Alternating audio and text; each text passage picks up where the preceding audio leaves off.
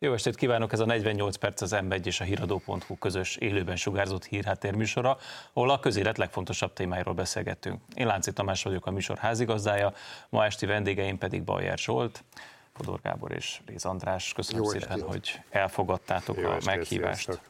Szervusztok. Egy idézettel szeretnék kezdeni.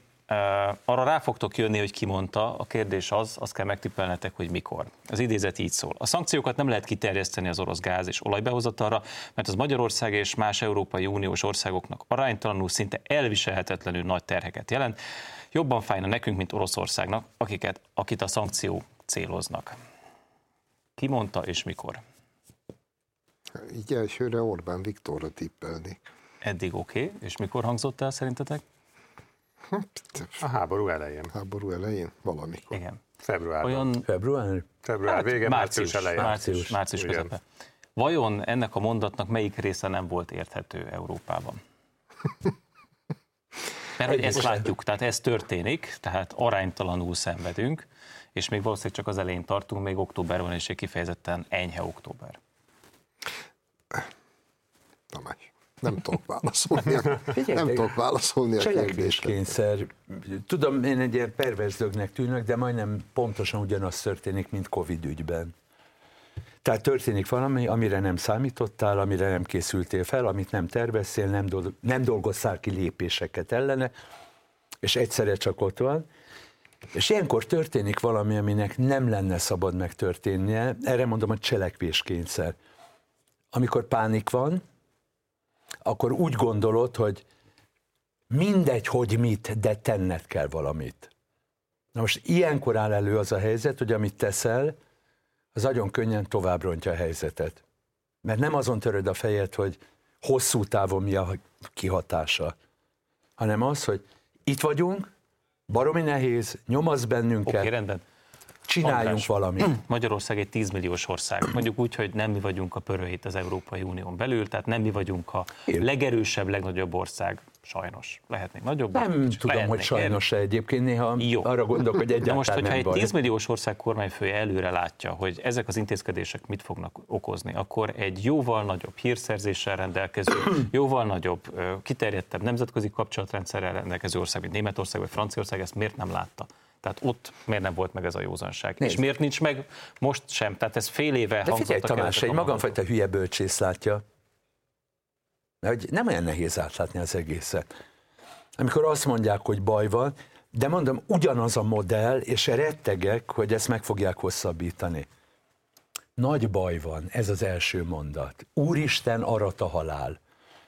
Magyarán előállt egy helyzet, ezt megpróbálják felturbózni, egyre félelmetesebbé tenni. A Covid-ról beszélsz meg a háborúról. Retteg. Legyen benned milyen a félelem. Viszont abban a pillanatban, ha rettegsz, pánik döntéseket fogsz hozni. Felborítod a piacot, felborítod a hétköznapi életet, felborítod az emberek normális életműködését, de, de könyörgöm, hogyan térsz vissza a normális élethez, hogyha én meghozod... De mégiscsak kitört egy háború. Igen, és akkor hadd folytassam én azzal, hogy ugye te azt mondod, Tamás, hogy komoly titkos szolgálatok, nagy és uh-huh. jelentős országok szolgálatában állnak, több adattal és precízebb felderítéssel rendelkeznek. nem? Na hát ugye most, ugye mai hír volt, hogy, hogy kiderült az, hogy például a német kancellárnak, a leköszönő német kancellárnak, Angela Merkelnek egy olyan dokumentum állt rendelkezésére az energiaválságról, akkor még nem volt ugye háború, Hát ami ma már erősen vitatható, hogy mennyire volt ez a, a egyébként titkos szolgálatok és komoly elemzők által összeállított dokumentum tartható. Szóval azért ne bízunk abban, hogy minden tökéletesen működik, és én azt gondolom, hogy hogy meg se fordult a fejembe. Ez a, ez a háború, amikor ez a háború kitört, azért nem, nem, az volt, nem az volt a helyzet, hogy az Európai Unió és az Európai Unió országai tökéletesen felkészültek mindenre, és a páncélszekrényekben ott voltak vészforgatókönyvek, hogy most vegyük elő a A12-es megoldást, amit erre a helyzetre alkalmazunk, hanem ez egy olyan szituáció volt, amire senki nem gondolt. Mi se gondoltunk volna, ezt már megbeszéltük itt, egyikünk se gondolt volna arra, hogy ez bekövetkezhet, mert teljesen irracionális, abnormális dolog volt, hogy az oroszok megtámadták. Na de lerohanták Ukrajnát. Visszatérve Tamáshoz. Ezek elég okosok. Mi, azt mondja, mi az, hogy nincs vészforgató? De, az de ember úgy gondolná, van, hogy De oké, okay, de erre a helyzetre nem volt vészforgatókönyv, mert ez annyira abnormális és irracionális megoldás volt, és erre kell valamit kitalálni, és erre szoktam én azt mindig mondani, hogy igen, kellenek a szankciók, csak a szankciókat nem jól alkalmazzák. Azért kellenek a szankciók megint, mert azért egy abnormális helyzet lenne, tehát nem tudom, tehát hogy hogy, hogy egy másik egy történelmi példát hozzak, hogy most Hitler éppen lerohanja 1940-41-be egész Európát, akkor most azt várnánk az angoloktól, béketárgyalásokat indítsanak, mert ú, a fene egye meg, hát Isten tudja, milyen hatása lesz ennek, komoly gazdasági problémák lesznek, egyebek, Bizony. inkább állapodjunk meg, ne, hogy nehogy háborúzunk. Szóval az a helyzet, hogy, hogy az oroszoknak azt, amit csináltak, hogy egy szuverén országot, nemzetközi jogot, erkölcsi normákat felrúgva lerohanták, azzal valamit kell kezdeni. Azt nem várhatjuk Európától, hogy tétlenül ül. Az hogy, a helyzet, nem Hogy vessek föl valamit, ami szerintem a, az egész ügy farizeusságát mutatja. Rendben van, energiahordozókra a szankciók. Lesz, ami lesz, mert mi olyan erkölcsösek vagyunk, hogy saját magunkat is nehéz helyzetbe hozzuk, de megállítjuk az oroszokat. Majd valamikor jó lesz ez. Akkor ezt hogy fér össze azzal, hogy most már ugye nyolcadik szankciós csomag. Most éppen kardot rántottunk, és az orosz WC papírimportot is megtiltottuk. Oké. Okay. De valamilyen oknál fogva belga nyomásra az orosz gyémántok mindig kikerülnek. Mert hogy a gyémántkereskedelem 30%-a Oroszországból jön, maga a gyémánt, és érdekes módon a belga miniszterelnök, figyelj, szó szerint idézem, megtanultam, azt bírta mondani, hogy az orosz gyémántra kivetett szankciók több kárt okoznának Európának, mint Oroszországnak. Hát nézd, hogyha... Köszi! Mert tudjuk, hogy Antwerpenben van az európai hát gyémántkereskedelem. Erről beszélek. Nagy meglepetés nem okoz az embernek. Már De... 14-ben Charles Michel aki most Orbánt csözteti, Igen. mert hogy mi nem volt akarunk szankciókat, a volt belga miniszterelnök. Az egy jó pillanat, hogy volt, mert Belgiumban nem mindig szokott lenni Igen. miniszterelnök, csak úgy zárójelben. Volt belga miniszter, tize, a Krím annektálása után személyesen ment ki Moszkvába letárgyalni, hogy a gyémántokkal minden rendben van továbbra is. De valójában az olaj is eljut Európába.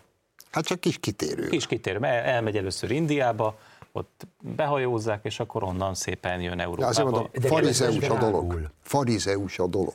Tudod, Jó, közben de... drágul. Rendben. Tehát magyarán az, ami most történik, Covidhoz hasonlóan felborítja az egész világot úgy, ahogy van, és ennek is már láthatóan vannak bitang nagy Nem az nyertesei. egész világot. Nem az egész világot. Európát. Nem, Európa. De, az egész világot, de, mert hát a az én nem, tudom, én nem tudom, hogy dél, dél, mondjuk hogy Afrikában vagy Dél-Amerikában megrázna, megrázza ez az embereket, vagy, vagy Indiában. Én úgy látom, hogy minket itt Európában, minket vág földhöz. De figyelj, ez, hogyha az energiahordozók ára szágult fölfelé. Szóval én azt mondom, hogy szankciók kellenek, de a szankciókat nem jól alkalmazta Európa. Többek között az energiahordozóknál nem kellett volna meglépni ezeket, de most félretéve ezt, ugye mert sokan kritizálják Európát, de akkor mi az alternatíva? Mit kellett volna csinálni? Tehát nyilván Európának és a világnak erre reagálni kell. Nem lehet szó nélkül hagyni mindazt, ami történt. Hát föl sem merülhet. Figyelj, itt vagy, vagy az kellett volna, hogy Oroszország lerohanja Ukrajnát, és azt mondjátok, hogy akkor hátra kellett volna dőlni, és azt mondani, hát Istenem, na most, előfordul néha most ilyen mi van, ha nem csak ez a két verzió létezik? És a Tamás felvetés arra, hogy ezek és okos milyen, sávok, komoly és milyen fel... egyéb verzió van szerintem? Mondom, ezek okos sávok, nagyon komoly felderítő gépezettel. van valami titkos dolog, amit nem tudunk. Nem titok, hanem elemzőik vannak, akiknek pontosan meg kell nézni, De... hogy a morális döntés az valójában milyen következményekkel fog járni, és valójában nem fog-e előidézni sokkal nagyobb gázt. Nem akarlak kiábrándítani, András, de minden, minden választási lehetőséget ismerünk. Nem. De, de, de tudjuk. Figyelj, tudjuk, hogy miket lehetett volna választani. Van egy barátom, most volt egy buli, most hajnali négykor ment el, oké, okay, borosszunk, pálinkászunk. A dolognak ugyanis pontosan az a lényege, hogy ezekre a kérdésekre volt kb. 8 különböző válaszunk. Na most én meg úgy gondolom, hogy a nálunk okosabb csávók, akár 128 lehetőséget képesek elemezni, és megnézni, hogy mi van, mint hogy például biztos elemezzék, hogy milyen következménye lesz annak, hogyha a 2015-ös Minszki egyezményeket nem tartják be, és biztos nagyon figyelt egész világ. Egész... ahhoz a kérdéshez, hogy el lehetett volna kerülni a háborút, szerintem is Há. el lehetett volna, de csak hogy mennyire voltak helytállóak az elemzések és a feltételezések. Az IMF ugye fél évvel ezelőtt azt mondta, hogy a szankciók hatására az orosz gazdaság 8,5%-ot fog zuhanni. Most ugye nagyjából látjuk, hogy kb. 3-3,5%-kal csökkent. Miközben ugye Európa is recesszióba fordul. Tehát ez most De miközben 3,5%-ot csökkent, Oroszország bevételei nőttek. Ez Magyarán a gazdasági csökkenés per pillanat letolják. Most akkor az IMF-nél azért most valaki az emberek érzik.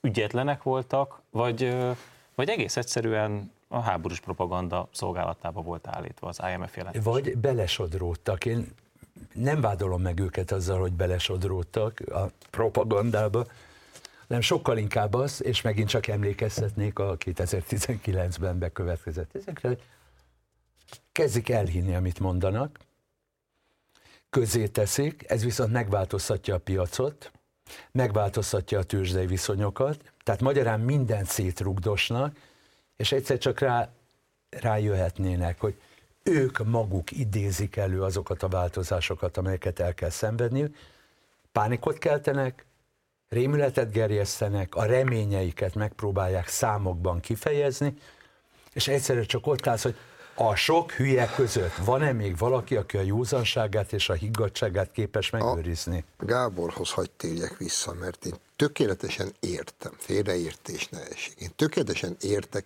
minden morális megfontolást ebben az ügyben. Most, hogy az iménti példám azt akartam volna igazolni, hogy a morális megfontolások itt nem számítanak. Farizeusok vannak, akik a saját ügyeikben rendkívül amorálisak, és amikor másnak a izéjével Igen. kell a csalánt verni, akkor meg rettenetesen morálisak. De fölvetnék még valamit. Ugye mindig az orosz propagandáról beszélünk, amely egy létező dolog. Csak nehogy azt higgyük, hogy nincs amerikai, meg nyugati propaganda, mert az is egy létező dolog. Na most Putyin, mint orosz propaganda, két éve mondja azt, de a háború kitörése óta meg ötször mondja el naponta, meg az egész orosz sajtó, hogy a nyugat azzal van elfoglalva, hogy Oroszországot főszámolja, bekebelezze, eltüntesse, rákényszerítse a maga akaratát, életformáját és mindent, és az oroszok ezt nem fogják hagyni. Erre azt szoktuk mondani, hogy ez orosz propaganda. Erre minap John Bolton, aki lehet azt mondani, hogy egy meghűült vénember, de hát mégis azért nem akárki. Hát az amerikai Egyesült Államok nemzetbiztonsági tanácsadója volt, egyébként az amerikai fegyverlobbi egyik legnagyobb szószólója. Bemegy a CNN-hez a minap, és a következő mondatokat mondja el. Putyint és az orosz rendszert le kell váltani. Úgy, ahogy ezt a harmadik világbeli országokba szoktuk. Oroszországnak az a dolga, szó szerint idézem ezt a jó embert, Oroszországnak is az a dolga, hogy a nyugatot szolgálja, és majd ha leváltottuk, és ez bekövetkezett, akkor majd Oroszországot is beléptetjük a NATO-ba. Mint hogyha Putyin fizetné. Hát mind, amiről Putyin beszél két éve, azt ez az ember öt mondattal alátámasztotta. Hmm. De ez biztos van. Mindenki hülye. Te biztos vannak ilyenek, Zsolt, egyébként. Mondjuk John Bolton most nincs semmiféle funkcióba, tehát befolyása az eseményekre szerény. Ezt elmondja. Ez igaz. De Szóval a helyzet az, hogy, hogy azért a döntően, tehát vannak ilyen figurák, de döntően nem ők alakítják jelen pillanatban sem a politikát, hanem, hanem az sok összetevőből alakul ki. Jó, Gábor, mi az Egyesült Államoknak a viszonya, egy pillanatra, és, Gábor, bocsánat, haragudj, és, ne, nem, ez a, és nem ez az amerikai Egyesült Államoknak a viszonya, Nagyon remélem. és a józan nyugati embereknek és politikusoknak sem Nagyon ez a viszonya Oroszországhoz. Pontosan ki irányítja most az Egyesült Államokat? Én, most ez egy komoly kérdés, annak ellenére látszólag blőd, de ki irányítja? Nem, ez jogos kérdés, mert ugye látjuk az amerikai elnököt, aki hát... Ő sajnos, nem. Ő, okay, ő nem. De mondjuk volt már olyan amerikai elnök, és ráadásul tisztelettel beszélünk róla, aki mondjuk a második periódusnak egy bizonyos szakaszában régen elnökre gondolok, már nem volt annyira tökéletesen minden tisztában, viszont kiváló csapat volt körülötte. Itt inkább a probléma az, hogy oké, okay, ilyen az amerikai elnökség, nem látja az ember a kiváló csapatot körülötte, tehát ez egy, ez egy komoly probléma. Ha csak nem az alelnöke, aki tehát elmegy Pám Johnba, de én az nem, az tudom a, nem tudom a jelenlegi amerikai politikának megbocsájtani, amit Afganisztánban műveltek. Szerintem az egy olyan súlyos fiaskó volt, és én azt gondolom, hogy az, az bizony hatással volt arra, hogy ez a háború. De figyelj, térjünk vissza Ukrajnába. Mert az, neked egy az oroszok azt gondolhatták, hogy nem elég erősek az amerikaiak egy ilyen Afganisztán Na, után. Figyelj, most ugye az én Tibor barátom nincs de most játszunk együtt egy ilyet, hogy Mond Tiborom, te hogy gondolod? Ugye morálisan rendben van az, hogy a nyugat nem tűri el ezt a szemétséget, meg az agressziót, igen. Meddig lehet elmenni a morális tiltakozásban? Hol van a határa ennek? Tehát most ugye arról beszélünk, hogy szankció, de most mit tudom én, ma, tegnap Macron arról beszél, hogy ha esetleg atomháborúra kerülne sor, akkor Franciaország kimaradna ebből a buliból. Na most édesem, atomháborúról beszélgetni, talán még 62-ben se Én ezt akartam erről. fölvetni pontosan, hogy ma már, és ez az én rettegésem oka, hogy például atomháborúról úgy beszélgetnek a világvezetői, mint hogy egy tál krumpli paprikásról lenne szó. Tehát ez nem valami, valami elképzelhetetlen agyrém, hanem napi téma, hogy okay, de Zsolt... ekkor mi lesz, akkor mi lesz, és mi, de... minden reggel úgy kelek föl, hogy ki fog megint mondani vagy csinálni valamit, ami eszkalálja ezt a szörnyűséget. Neked ebben tökéletesen igazad van, hogy azt mondod, hogy ez borzalmas, mert én is hajmeresztőnek tartom, de azért ne felejtsük el, hogy amikor viszont azt mondod, hogy erről beszélgetnek a világ vezetői, azért itt megint mondjam, két kategória van, tehát nem arról van szó, hogy a nyugati államoknak a vezetői azt mondták, hogy kéne egy kis atombombát ledobni Oroszországra, hanem Putyin azt mondja, hogy le fog fogom dobni az atombombát, odáig is hajlandóak elmenni, és a nyugati országoknak azon kell gondolkodni, hogy akkor mit csinálnak, ha Putyin ledobja De akkor nézzük az egy picit az eszkalációt, elhangzott ez a szó. Ugye különös időket élünk, mert ugye másfél hét alatt az oroszok három önmerényletet hajtottak végre, tehát először is felrobbantották a saját vezetéküket, lőtték a saját atomerőművüket, vagy legalábbis amit nemrég foglaltak el, illetve... Felrobbantották a hídjukat. Illetve felrobbantották a hídjukat. És az egészben az a döbbenetes, hogy mondjuk a Bundestagnak, a Védelmi Bizottságának az elnöke, ez fapofával, egy FDP-s fickó, fapofával bemondja, hogy ezt az, ezt az oroszok csinálták. Most mi nem tudjuk, hogy kik csinálták. Fogalmunk sincs. De mondjuk úgy, hogy nem logikus, hogy az oroszok voltak, mert mondjuk nem tudjuk, hogy mi hasznuk lett hát volna aztán, belőle. Aztán, de, igen, mi De. Figyelj, majd Lauterbach Tehát... elrendeli maszkviselést, és minden rendben lesz. Jó, minden esetre a kérdésem a, a biztos az, az, hogy egyikről sem tudjuk, hogy ki a, Tehát mire megy ki a játék? Igen. Na ez az én kérdésem is, hogy mi... De akkor mert, jó, meg. én igazatok van abban, hogy nem tudjuk, hogy ki csinálta, én viszont most nagyjából azért így a jobb kezemet rátenném arra, hogy bárki is csinálta, de nem az oroszok. Okay, de hogy az oroszok nem robbantják magukra a saját kercsi hídjukat, abban én majdnem biztos Jó, vagyok. De ez, nézzétek, én is utálom most, a marslakókat. De most ne, ne gondoljuk már azt, hogy ilyenek nincsenek. A kassa bombázása, jó? Induljunk ki ebből, vagy bármi, tényleg.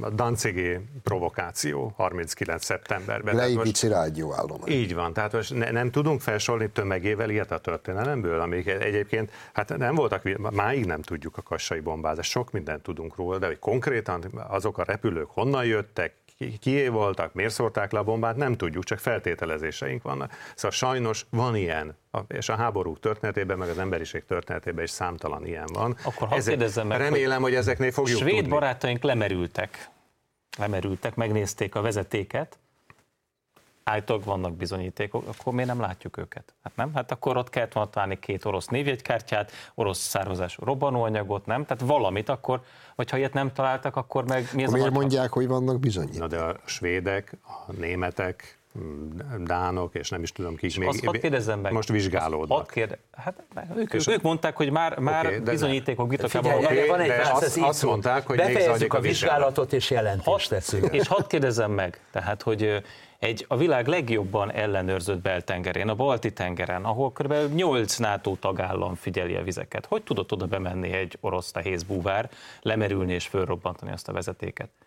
Tehát ezt csak hogy tényleg kérdezem, Szerintem... se a se a Dán, se a német, se a lengyel parti, senki nem vette észre, hogy ott egy ilyen művelet zajlik. Szerintem várjuk meg a vizsgát végét. Akkor Tamás. nagyon nagy bajba de, de, vagyunk. Gábor, de tényleg, akkor nagyon nagy bajba vagyunk. Mi lett volna, hogyha a Covid ügyben megvárjuk a vizsgálat végét, és akkor hozunk döntést az intézkedésekről, amikor tudjuk, hogy mi ez, nem keltünk pánikot, András, nem keltünk félelmet. Kedvedért fogok csinálni egy Covid műsort. Különösen, nem, ma, különösen, hogy nem érzed, kicsit német... leragadtál a COVID. Nem, nem, nem ragadt le, mert történik. visszajött a téma, hiszen pont ma Németországban újra elrendelték a kötelező maszkviselést, úgyhogy hamarosan aktuális lesz a téma megint.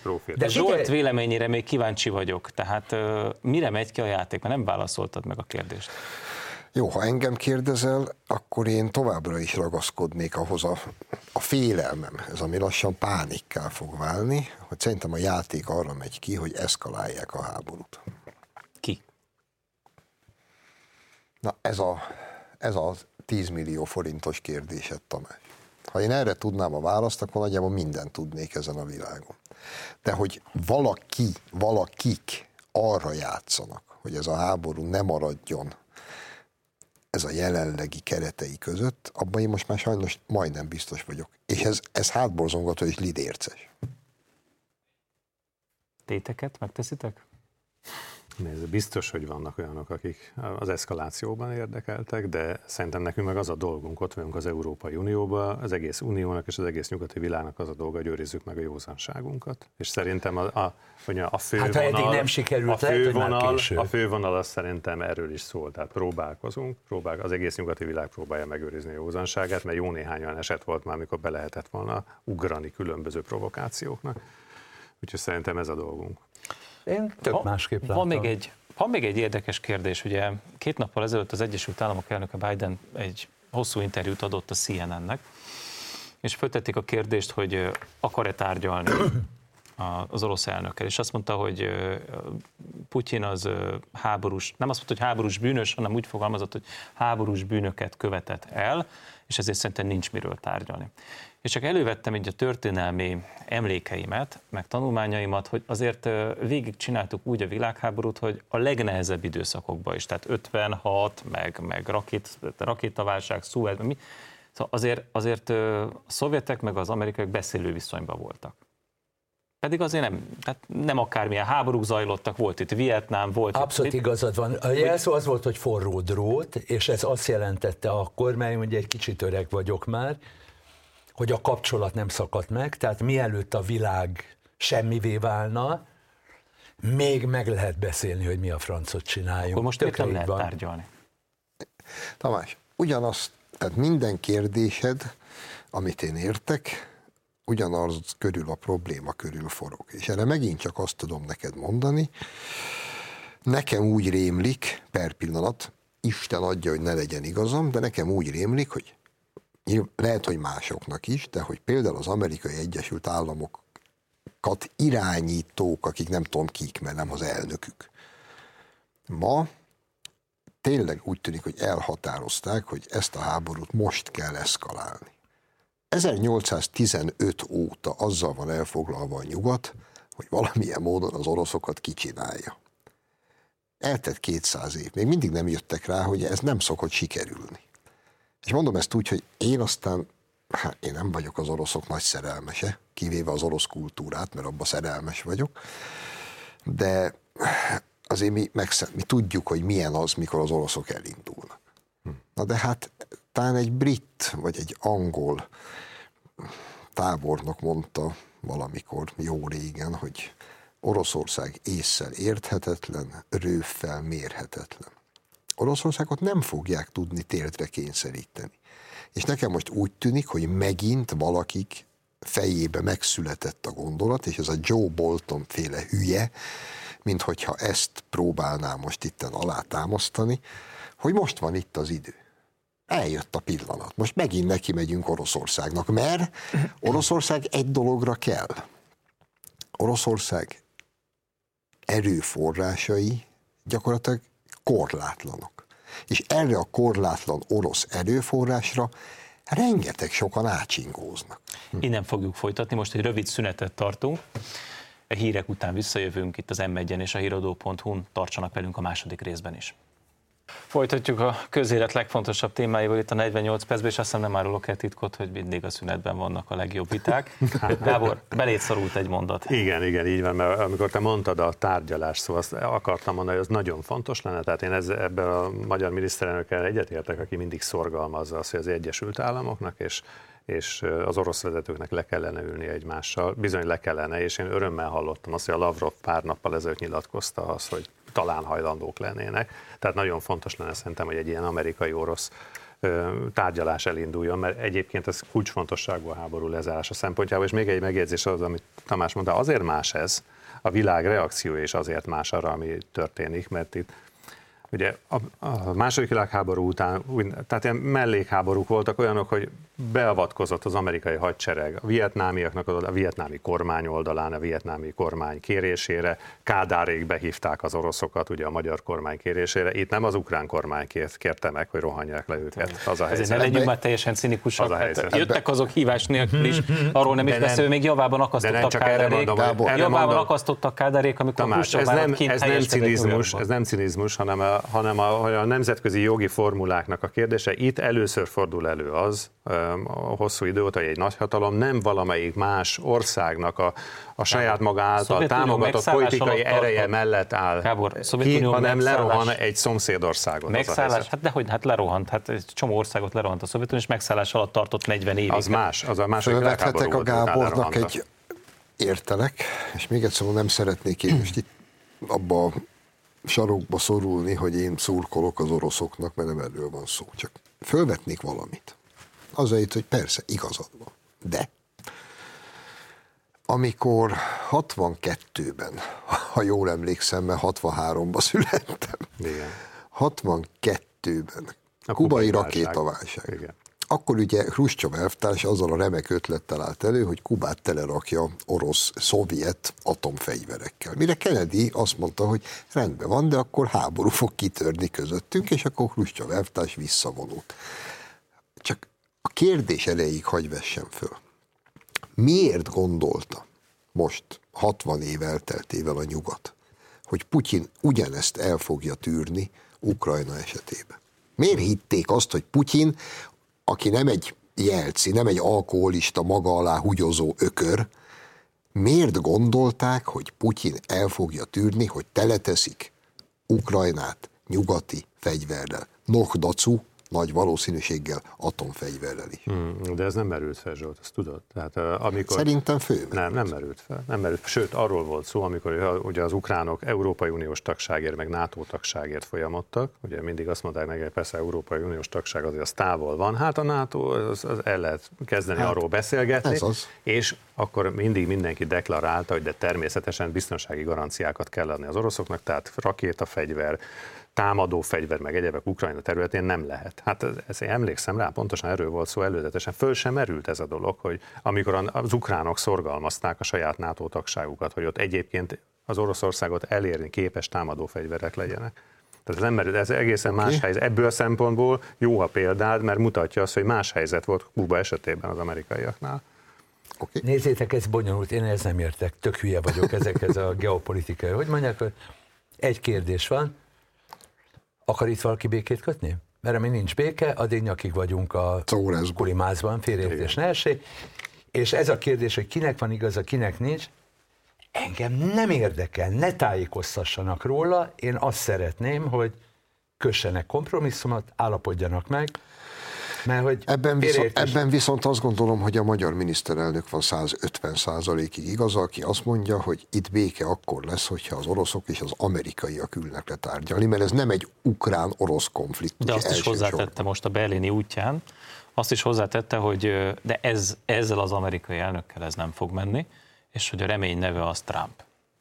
Na de az, még két év múlva lesznek választások. Így van, és ha már ezt Figyeljetek, mondott Tamás, bocsánat, és még azt is hozzátette, ha már arról van szó, hogy mit ami rendkívül figyelemre méltó volt, 1956-hoz hasonlította Ukrajna esetét, azt mondta, hogy ugye Bucsát Budapestnek hívták 1956-ban, és a mi Zelenszkijünket pedig felakasztották. Hogy ezt se felejtsük el. Ezt is tegyük mellé. De gyerekek, mi van, ha leegyszerűsítjük a kérdést?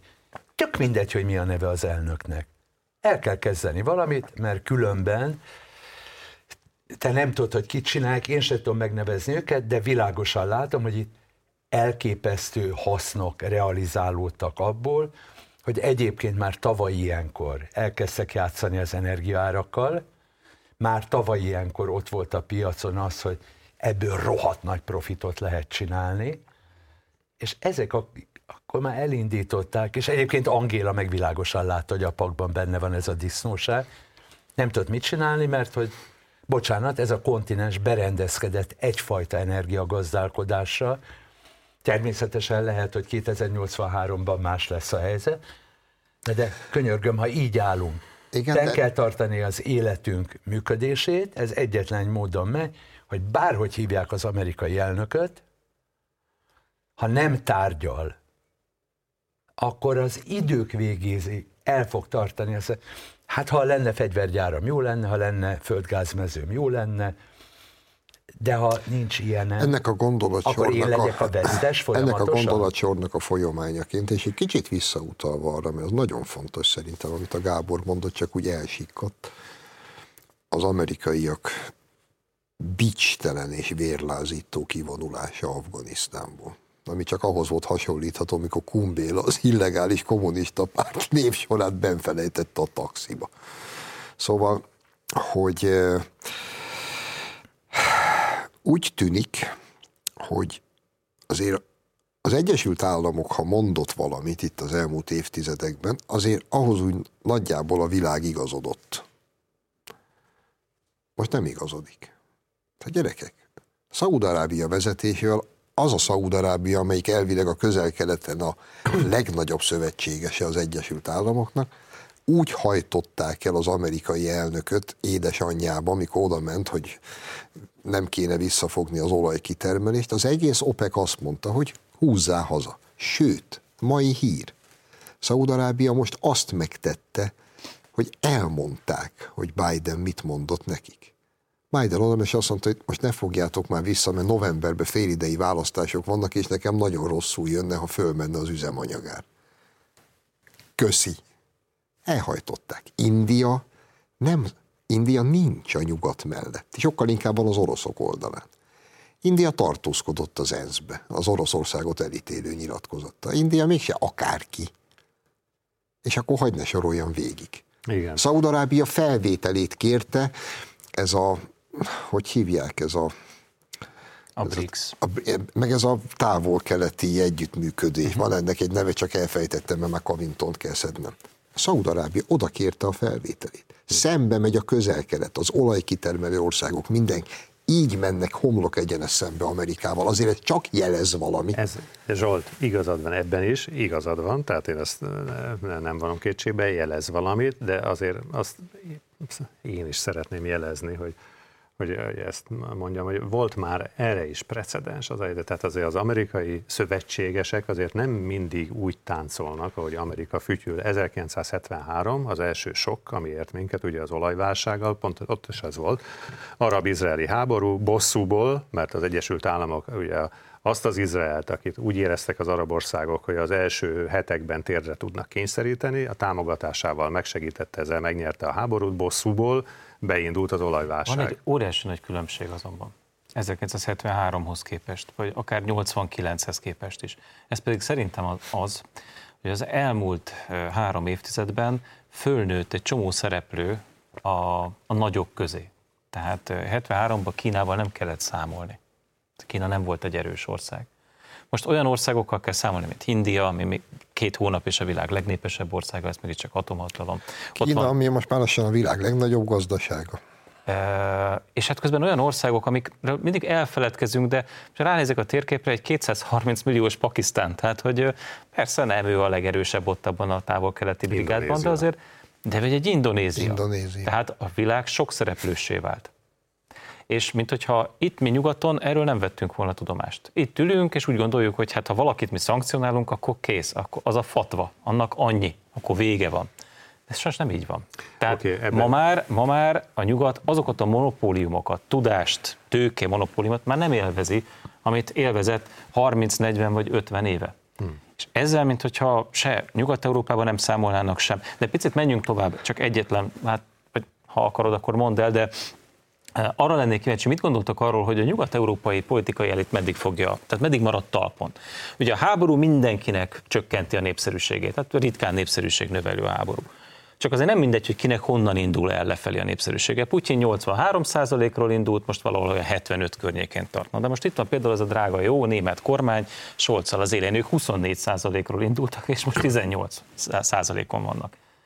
És még el se kezdődött a tél még az igazi problémák be se indultak. Én, Tehát, hogy ja, igen, az bocsánat. én kérdésem az az, hogy ti számoltok-e azzal, hogy akár, és Franciaországban is látszik, hogy ott is azért ropog, előrehozott választásokról beszélnek, Németország, permanens kormányválságról beszélhetünk. Meddig fogja bírni ez az elit? És a másik kérdés, már egy kicsit hosszúra nyúlok, de muszáj hozzátennem, hogy van-e alternatíva? Tehát megbukik Scholz rendben, és ki jön? Tehát látunk-e olyan kompetens embert ma Németországban, aki a világ legnagyobb, a negyedik legnagyobb gazdaságát képes lesz elvezetni? Igen. Szóval kezdem az alternatívával, tehát mondjuk a német kormány, és mondjuk ugye ez egy szociáldemokrata zöld, igaz, ott vannak a liberálisok is, de ugye az a legkisebb tényező, de alapvetően szociáldemokrata zöld, tehát mondhatjuk azt, hogy egy baloldali jellegű kormány van Németországban, közben ott az angol kormány, az egy konzervatív kormány, nem látunk óriási különbséget, az a helyzet. Tehát a, a te felvetésed, hogy van-e alternatíva, jogos, és akkor itt kanyarodnék rá az első kérdésedre, hogy én azért nem dédelgetnék olyan illúziót, hogy nagyon nagy változás jönne az európai politikába. Tehát szerintem nem lesz földindulás. Tehát valószínű, hogy buknak meg kormányok, én azt gondolom, de óriási változás nem lesz, és talán azért, mert nem szabad lebecsülni, hogy mindazt, és azt gondolom a magyar kormánya követette az elmúlt időszakban hibát, többek között ez volt az egyik hiba, hogy lebecsülte az Európai Parlament, Európai Bizottságnak a szerepét, súlyát, és talán annak a gondolkodásmódnak a, a súlyát és jelentőségét is, ami Nyugat-Európában vagy a nyugaton jelen van. Tehát nagyon sok minden, amit te most kritikusan említesz az elittel kapcsolatban, a politikai elittel kapcsolatban, és népszerűségük lejjebb van a kormányoknak, az nem feltétlenül azért van, mert úgy általában azt a mentalitás, gondolkodásmódot kritizálják az emberek, hanem konkrétan van egy veszélyes helyzet, amikor általában a kormányok meg szoktak bukni, mert az emberek rosszabbul élnek. Ó, nem biztos ezt hívják úgy, hogy veszélyhelyzeti kormányzás, amelyik mindig kiutat jelent, csak ehhez megint generálni kell egy újabb veszélyt, hogy ki lehessen hirdetni, és abban a pillanatban tiéd a hatalom, a választásokat el fogod halasszani, ettől a káosz nem lesz ugyan kisebb, de a hatalmi csoportok köz megmenekülhetnek, és ez sajna benne van a levegőben, ezt tudjuk, hogy azt mondod, de Bocs, veszélyhelyzet. Hát Európában nem nagyon szoktak választásokat elhasználni, maximum előre Mondom, hoznak. legfeljebb azt mondod, hogy veszélyhelyzet. Felborítasz mindent. Volt erre példa. Tudom, ti azt hiszitek, hogy rögeszme, én csak arra emlékeztetlek benneteket, hogy ezt meg lehetett csinálni, és egyszer meg lehetett csinálni, most újra meg lehet csinálni, és tartok tőle, hogy az, amit mi Európának nevezünk, az elfogadja ezt a játszmát, hogy bármit meg lehet vele csinálni a rohadt életbe, hiszen ebben a pillanatban, hát vagyunk mi egyáltalán? Van nekünk még közéletünk? Akarunk mi voksolni ezekre? Szóval ez egy teljesen fura állapot, tehát a fölvetés, hogy mit kezdenek ezek a kormány. Bocsássak, de hát azért... De hallgassuk az, meg Zsoltot. De az európai között aktív, hát gyerekek. Feszül, hát a, feszül. Mit igen, nem mondasz? Hát a, a, mert a franciáknál sztrájkolnak, hát azért nem tudnak tankolni az emberek, Jaj, és állnak jó. órákig Most, sorba. mondat, tényleg, a németeknél tüntetnek, az olaszoknál is tüntetnek, hogy persze, pesgő, ilyen értelemben aktív a közélet, szervezkednek, és a véleményüket kifejezik. nem vagyok én jó, és elhangzott a minap, az a baj, hogy pontosan nem emlékszem, hogy ki, de talán éppen a Scholz mondta ezt a mondatot, ami úgy szólt, hogy vége azoknak az időknek, amikor az Egyesült Államok garantálja Európa biztonságát, és Oroszország pedig garantálja Európa jólétét. Ez egy nagyon fontos mondat, mert ugye Európa jóléte többek között az olcsó orosz, orosz energia hordozókra épült, és hogy ennek vége. Rendben van, vége van. Hogyha a nyugatot tekintem, akkor én azt gondolom, hogy egészen más lélektani helyzetből indulnak ki, mint Közép- és Kelet-Európa. Ugyanis a nyugat, idestova 70 éve, most nem tudom, negyedik generáció nő fel egy olyan jólétben, hogy az ő számukra egész egyszerűen elképzelhetetlen mindaz, ami nagy valószínűséggel vár rájuk. Nagyon érdekes, és mi most hivatkoztak is a magyar kormány erre, hogy készült egy nagy átfogó kutatás Németországban, ahol az emberek 57%-a azt mondta, hogy szerintük is jobban fájnak Németországnak, meg Európának a szankciók. Mi ezt hangsúlyozzuk is itthon, de a, ennek a kutatásnak van egy B kérdése, azt kevésbé hangsúlyozzuk, pedig szerintem kéne, mert mindezek ellenére ma még a a német társadalom többsége azt mondja, hogy ennek ellenére a szankciókra szükség van. Ez így együtt igaz. Szerintem most. És én egy kicsit így hajlanék arra, amit Tamás mond, ezek a nyugati társadalmak, ha tényleg azzal fognak szembesülni, hogy rohadt hideg lesz télen, meg hogy ne fürödj, ne fürdjél le, hanem törölgesd magad nedves rongyal, meg a többit nem is mondom, hogy a klotyó mit kell csinálni. Jó, de ez a jóléti társadalom nem. új modellje, Igen, ha szabad lenne fog, így fogalmazni, az, az, az zöld én, modell. Az az én nagy kérdésem, amit én szerint, az, az én válaszom erre az, hogy nem, hogy egy 70 éve felfoghatatlan, a mi számunkra felfoghatatlan jólétben élő társadalom, meddig fogja ezt elviselni. És nem véletlen szerintem, hogy az amúgy zöld Robert Habeck, aki alkancellárja van Németországnak, tegnap előtt állt ki, és azt mondta, hogy gazdasági és társadalmi soktól és felfordulástól tart, és szerinte télen gazdasági és társadalmi felfordulás lesz Németországban. Mondja ezt Robert Habeck. Hogy csak, csak sejt valamit. Az az érdekes, és ezzel most le is zárnám, mert még van egy másik témánk, hogy én továbbra sem látom az altát, hogy bemondják a legborzasztóbbat, amit politikus nem is szokott bemondani, majd utána néma csönd.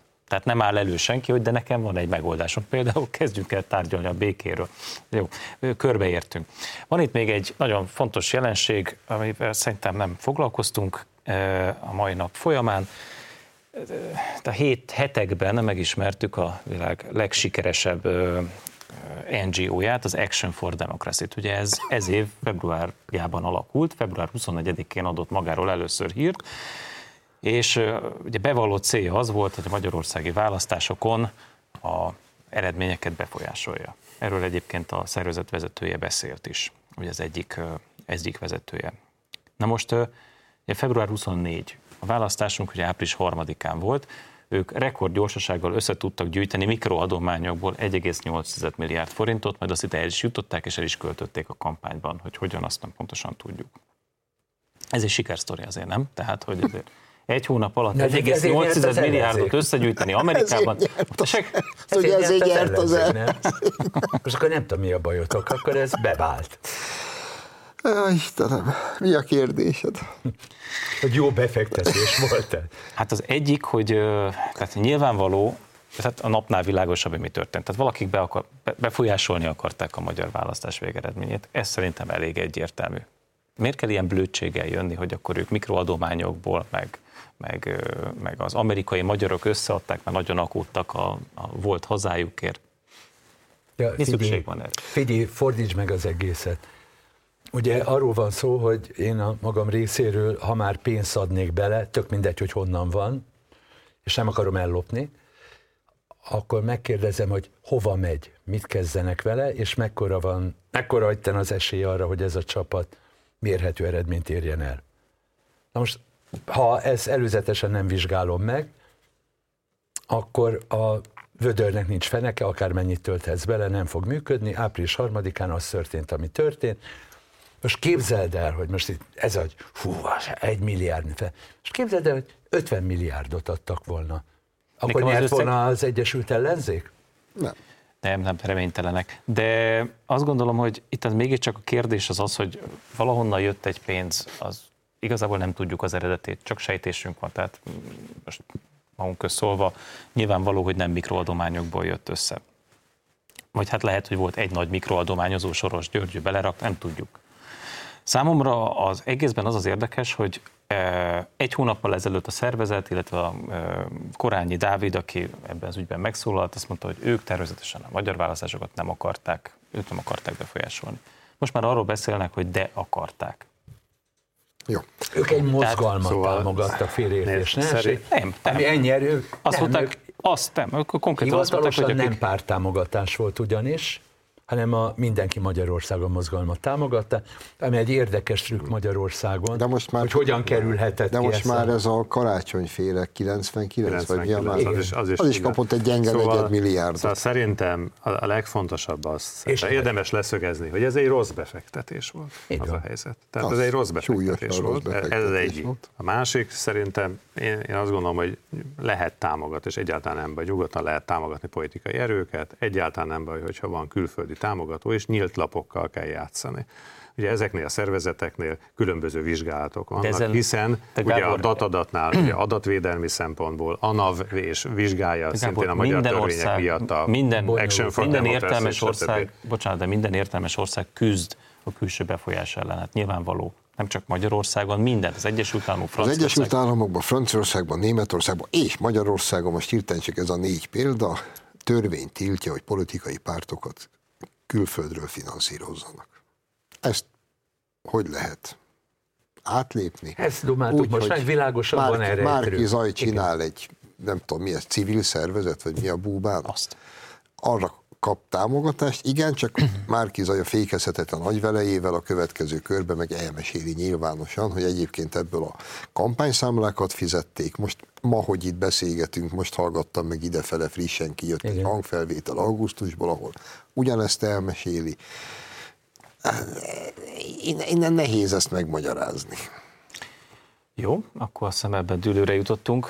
Két percünk van arra, hogy Karácsony Gergely három évét értékeljétek, ugyanis pont három éve választottam, választották meg a fővárosban főpolgármesternek. András, te hogyan értékeled a főpolgármester? Csak három év? Nekem egy örökké valóságnak tűnt.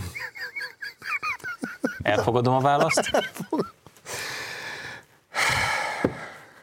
egyre nagyobb káosz, amit én látok. Közlekedésben és minden egyébben. A tehetetlenség csimborasszója, azt gondolom. Ez egy, ez egy végtelenül szomorú történet, és, és borzasztó, hogy folyamatosan arról beszél a főpolgármester, hogy hát ő nem tud cselekedni, és nem tud tenni ezért, azért, amazért. Nincs rendben, szerintem akármilyen nehéz helyzetben van. Egyébként tényleg a kormány okoz az önkormányzatoknak nehéz helyzetet. Akkor is szerintem bátran ki kell állni, és azt kell mondani, hogy megpróbálok cselekedni, és nem pedig nem pedig állandóan másra mutogatni. Ez a legnagyobb probléma szerintem, és ezer, persze ezer al probléma van, a közlekedéstől kezdve minden. Igaz, ez a legnagyobb probléma. Te beszéljük meg az átadott Blahán ezt a kérdést, mit szólsz Nagyon köszönöm szépen, hogy eljöttetek. Mi köszönjük. Ennyi fért bele a 48 percbe. Egy hét múlva újra találkozunk itt az m és a híradó.hu-n. Addig is, ahogy mondani szoktam, tartsák szárazon a puskaport.